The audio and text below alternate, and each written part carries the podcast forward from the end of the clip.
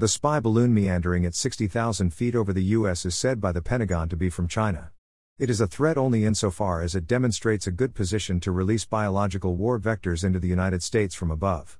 Maybe a new variant of COVID 19 is being released in tiny caplets that survive descent and release on the ground, or some sort of weaponized pneumonic plague Ebola hybrid. The Pentagon says it's not a threat. China said that the sort of balloon observed couldn't survive the trip from China. Several China experts have denied that China released the balloon and that it probably was released by a commercial boat for weather observation.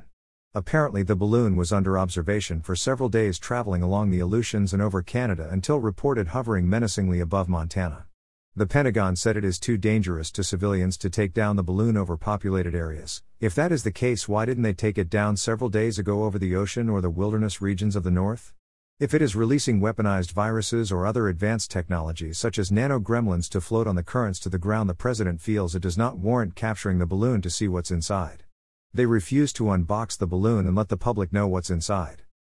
Those of the opinion the balloon isn't Chinese imply the balloon is a false flag stunt or propaganda tool of the Biden administration to intimidate Americans with a real Chinese threat invading hillbilly regions of the U.S. President Biden may need help for Americans to be made to believe that he is in good form on U.S. national security.